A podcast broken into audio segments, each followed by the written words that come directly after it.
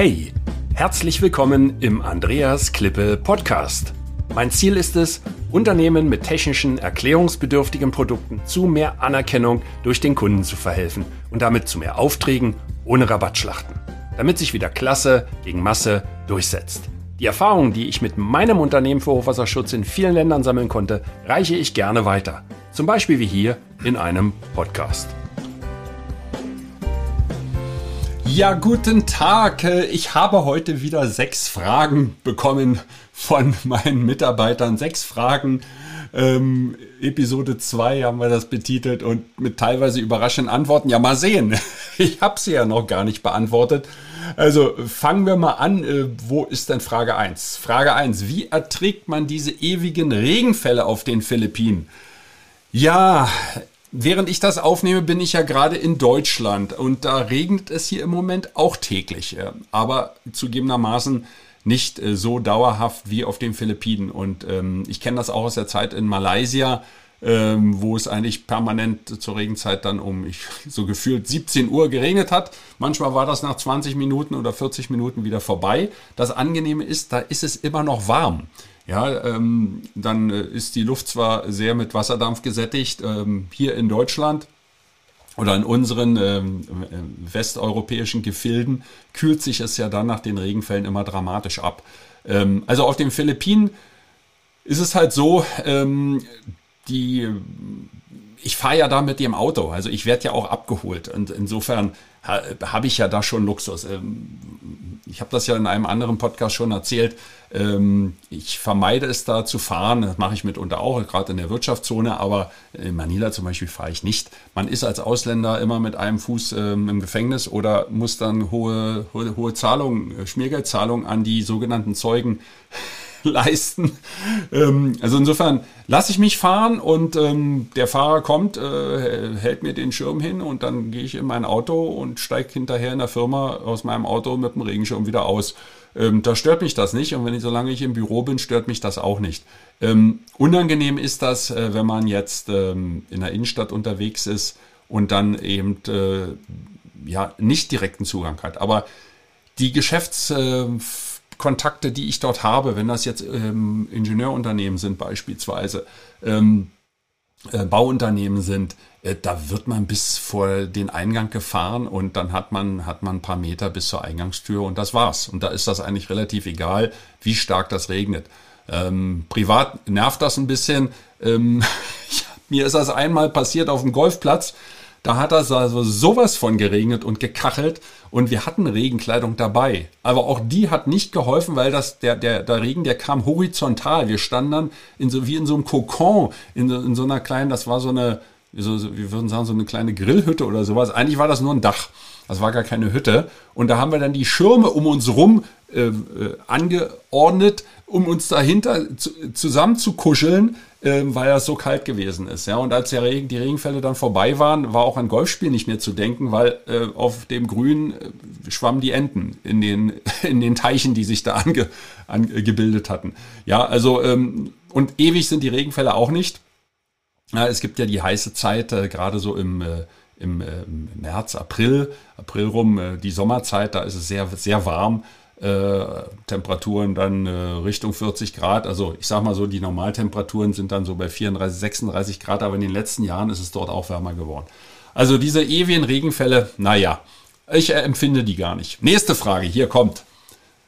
Was machst du gegen Moskitos? Ah ja, hat man mir die nicht schon mal gestellt, die Moskitos-Frage. Äh, ähm, äh, ja, die mögen wirklich mein deutsches Blut. Also das ist, äh, ist nicht so angenehm. Und ähm, ich glaube, äh, Blutgruppe, ich habe Blutgruppe 0, äh, Resus positiv. Ähm, und äh, äh, Blutgruppe 0, da fahren Moskitos wohl drauf ab. Ähm, ich habe immer Moskitospray dabei, aber ich habe vor allen Dingen diesen, wie heißt der denn? Äh, Azzaro? Azzurro? Klingt so italienisch, ja. Und äh, nach einem italienischen Lied. Ähm, diesen, diesen Stift, den habe ich immer dabei, so ein weiß-roter kleiner Stift, wie so ein, wie so ein äh, Labello-Stift sieht der aus. Und ähm, den trage ich mit mir rum, weil es, es juckt unheimlich. Also, und diese kleinen Moskitos, die sind ja nicht wie die deutschen Mücken, die sieht man nicht kommen. Also diese Viecher, äh, die, die, die schleichen sich immer an und äh, dann, dann juckt das wirklich ganz erheblich, zumindest bei mir mal. Ähm, die Filipinos haben da scheinbar keine großen Probleme mit. Also ich sehe die nicht groß kratzen oder machen. Ähm, aber bei mir ist das halt so. Also diesen Stick habe ich dabei und dann, wenn ich ähm, einen Außentermin habe oder wenn wir abends eingeladen sind zum Beispiel und dann auf dem Land sind, gerade so in der Region äh, Pampanga, ähm, das ist ja so knapp ja, 80 Kilometer nördlich von, äh, von äh, 60, 80 Kilometer nördlich von Metro Manila. Ähm, da sind ja viele Wasserflächen und äh, da gibt's ja auch die Fischfarmen beispielsweise. Ähm, also wunderbar für Moskitos geeignet. Ja, da gibt's also sehr, sehr viele. Und äh, da habe ich immer so ein Anti-Brummspray dabei. Äh, das besorge ich mir hier in Deutschland in der Apotheke und nehme das dann mit. Und dann werden die, äh, wenn, man da, wenn man da abends ist, äh, ist man in Shorts unterwegs, weil es ja einfach warm ist äh, und T-Shirt und dann werden die Oberarme, ähm, die, die Beine und auch der Nacken eingesprüht und das hilft eigentlich. Ansonsten stechen die Viecher aber wirklich durch die Hosen durch. Ich weiß nicht, wie die das machen. Auch durch Socken stechen die durch. Die sind so lütt, die sieht man gar nicht. Also äh, ich weiß nicht, der Rüssel, der muss endlos sein. Nächste Frage bitte. Wie hält man diese extremen Temperaturen im Mittleren Osten aus? Ja, äh, als Westeuropäer gar nicht. Ähm, ich habe das ähm, ja natürlich auch miterlebt und äh, da war, ich glaube, die Temperatur, das war irgendwie 44 Grad oder sowas. Also das hält man nicht lange aus. Und ich hatte einmal einen Außentermin äh, äh, gehabt und äh, da musste ich eine, was war das? Das war eine alte Feuerwache gewesen und jetzt ein Museum. Und da sollte die Tiefgarage gegen Hochwasser geschützt werden. Und ich bin dann, bin dann äh, dort natürlich hin und das war ein Tagestermin gewesen, dann konnte ich nicht auf den Abend verlegen. Und ähm, das ging auch so weit. Ich hatte ein langärmeliges Hemd noch an. Ich habe mir dann natürlich sofort vorher im Auto schon die Ärmel hochgekrempelt. Äh, und äh, am Anfang ging das auch. Aber irgendwie so nach zehn Minuten fing auf einmal an, das Wasser aus meinem Körper rauszuschießen. Und da ist das dann überhaupt nicht angenehm, wenn man äh, so unpassende Kleidung anhat. Ja, die Araber wissen schon, wie sie sich schützen. Also das sollte man vermeiden. Ähm, gleichwohl, solange man in den klimatisierten Büroräumen ist oder auch in den Hotels, ähm, Restaurants, ist das ja kein Problem. Ähm, Problem, problematisch ist es immer nur der Weg vom Auto bis zum Fahrstuhl in der Tiefgarage, weil da steht die Luft wirklich und 20 Meter laufen durch die Hitze können schon zur Tortur werden aber gleichwohl, man gewöhnt sich dran. Schlimm ist es nur, wenn man ähm, auf Taxis angewiesen ist und dann bei den Temperaturen, das ist mir auch schon passiert, äh, nach einem Taxi Ausschau hält und an der Straße steht. Das ist einfach mörderisch. Also da wirklich anzuraten, ähm, die ganzen Taxi-Apps, die es gibt in den verschiedenen Ländern, sollte man sich runterladen ähm, und äh, dann äh, entsprechend ähm, ja nutzen. Ähm, kann sein, dass das eine oder andere nicht geht, wenn man dort keine Meldeadresse hat, aber äh, ich glaube, das funktioniert auch ohne. Ähm, man muss ja dort dann auch mit der Kreditkarte bezahlen und das funktioniert dann eigentlich. Also dieser Tipp, wirklich sich vorher eintragen für die ganzen Ubers und, und Grab-Taxis und was es da alles so gibt, äh, nicht nur im Mittleren Osten, eigentlich weltweit. Hat übrigens auch den Vorteil, dass man dann ähm, diese ganzen unschönen Diskussionen mit diesen Taxifahrern vermeidet. Wenn man dort diese zertifizierten äh, Gruppen hat, äh, sind diese Diskussionen eigentlich so gut wie ausgeschlossen. Ja, weil die Fahrer sonst rausfliegen. Äh, man kann die auch bewerten hinterher. Die sind auch mit dem Namen dort äh, hinterlegt. Also die geben sich dann eigentlich für gewöhnlich Mühe. Nächste Frage bitte. Lohnt es sich in eine ausländische Handelskammer einzutreten? Kinder, so irgendwie kommt mir was vor, als wenn ihr mir die Frage schon mal gestellt habt. Ähm, ja, auf jeden Fall. Ähm, die Handelskammern, äh, bei uns heißen die ja in Deutschland Industrie- und Handelskammern. Ähm, und äh, im Ausland sind das äh, Auslandshandelskammern. Und ähm, die sind halt äh, dafür da, die Außenwirtschaft äh, der Bundesrepublik Deutschland äh, zu unterstützen sind aber äh, freiwillig. Das heißt, es gibt keinen Zwang. Bei der IHK gibt es ja einen Zwang der Mitgliedschaft, was auch oft für Diskussionen sorgt, aber dort ist das freiwillig. Und ähm, äh, es gibt eine Förderung durchs äh, Bundeswirtschaftsministerium, aber ansonsten finanzieren die Handelskammern sich selbst durch Mitgliedsbeiträge und durch äh, Aktivitäten natürlich.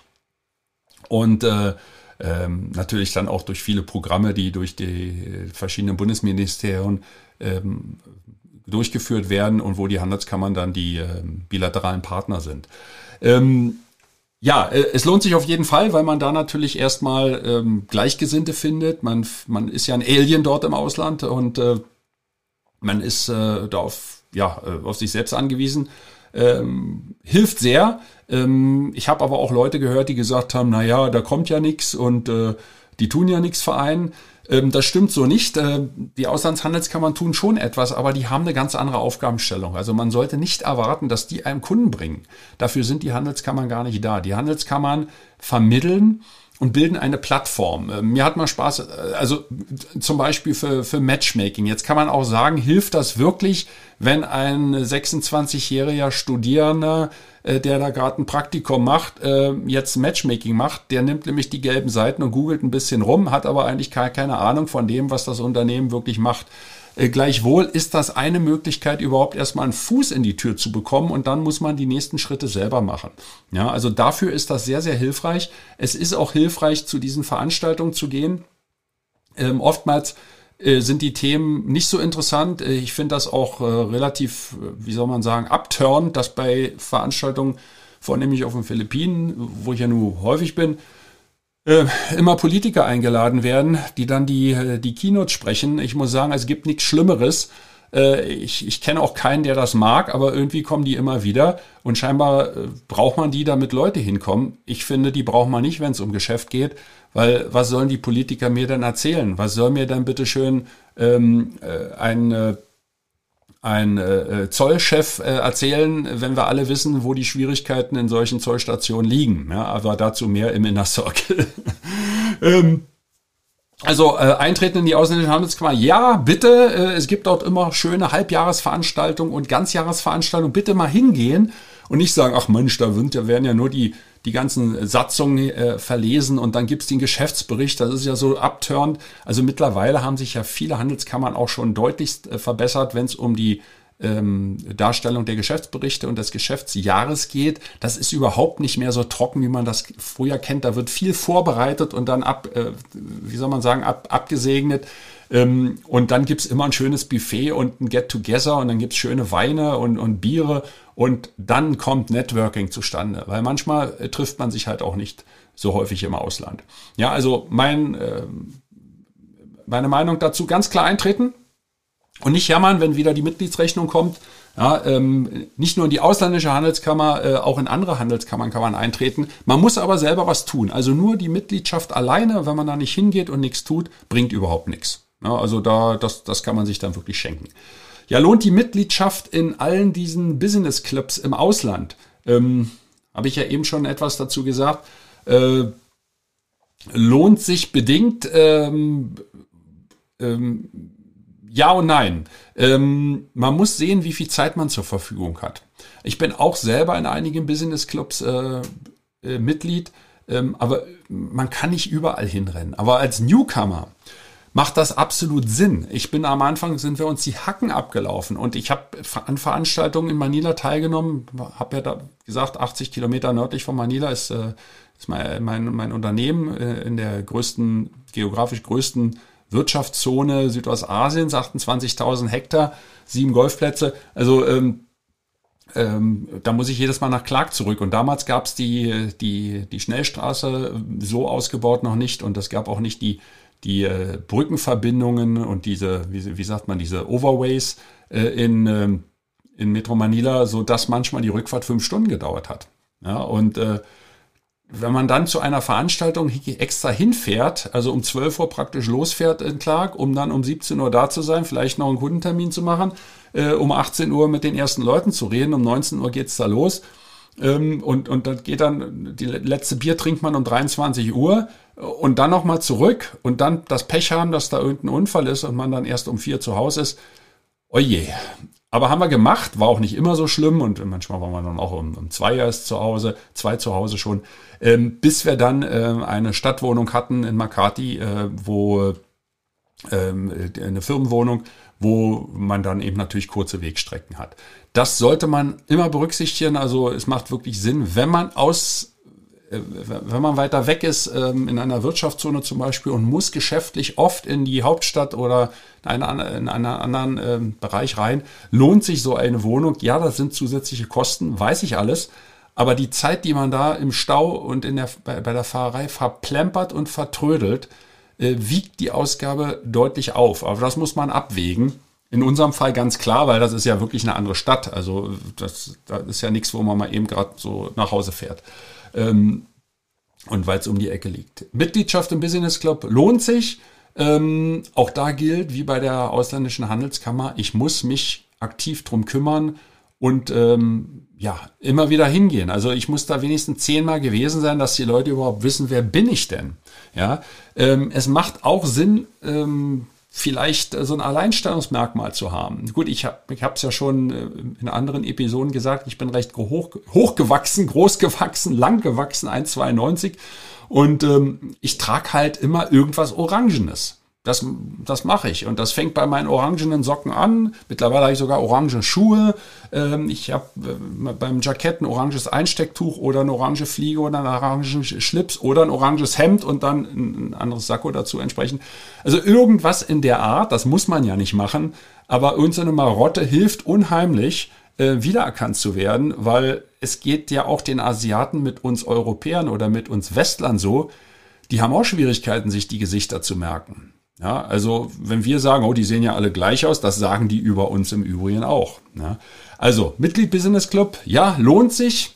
Hingehen, immer wieder hingehen und wieder hingehen, das ist wirklich Arbeit, denn das Entscheidende ist das Networking und dann ähm, wird man dort auch wieder Bekanntschaften machen und diese Bekanntschaften enden dann in einem Mittagessen und da kann man dann ein bisschen intensiver miteinander reden. Dort eignet es sich eigentlich nicht, um, äh, wenn man dort jetzt zum Beispiel äh, Festveranstaltungen hat. Ich bin bei der äh, Management Association of the Philippines, bin ich aufgenommen worden und bin dabei. Wenn man dort zu diesen Veranstaltungen einmal im Monat geht, ist immer im Fünf-Sterne-Hotel und ähm, interessante Vorträge. Da sind so runde Tische. Ich glaube, es sind acht Leute sitzen da dran. Ja? Und ähm, äh, das wird, ähm, das Interessante ist, äh, dass man in einen Lostopf greift und die äh, Sitznummer, die Tischnummer zieht, die Tischnummer, so dass vermieden wird, dass da so eine Clanbildung stattfindet. Also die Leute sollen ja sich miteinander vermischen. Und das hat einen großen Vorteil, weil man immer wieder andere Leute kennenlernt. Aber um da jetzt näher ins Gespräch zu kommen, eignet sich ja so ein Anlass nicht, weil man ist am Essen, man hat links einen Gesprächspartner, rechts, dann kommt wieder einer, dann gibt's gerade wieder eine Rede.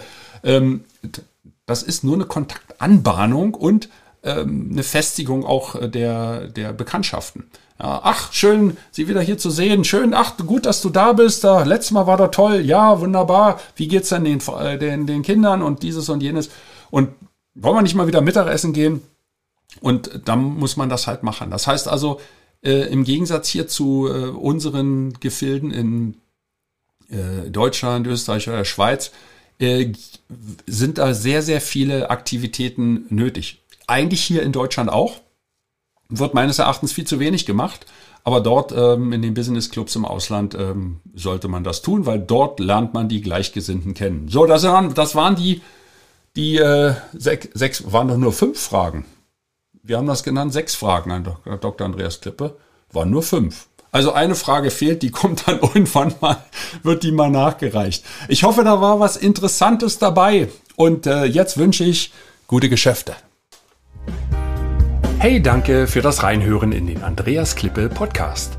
Mehr Infos gibt es für Sie oder für dich unter www.andreasklippe.com slash bonus. Und ich sage für dieses Mal Danke fürs Zuhören.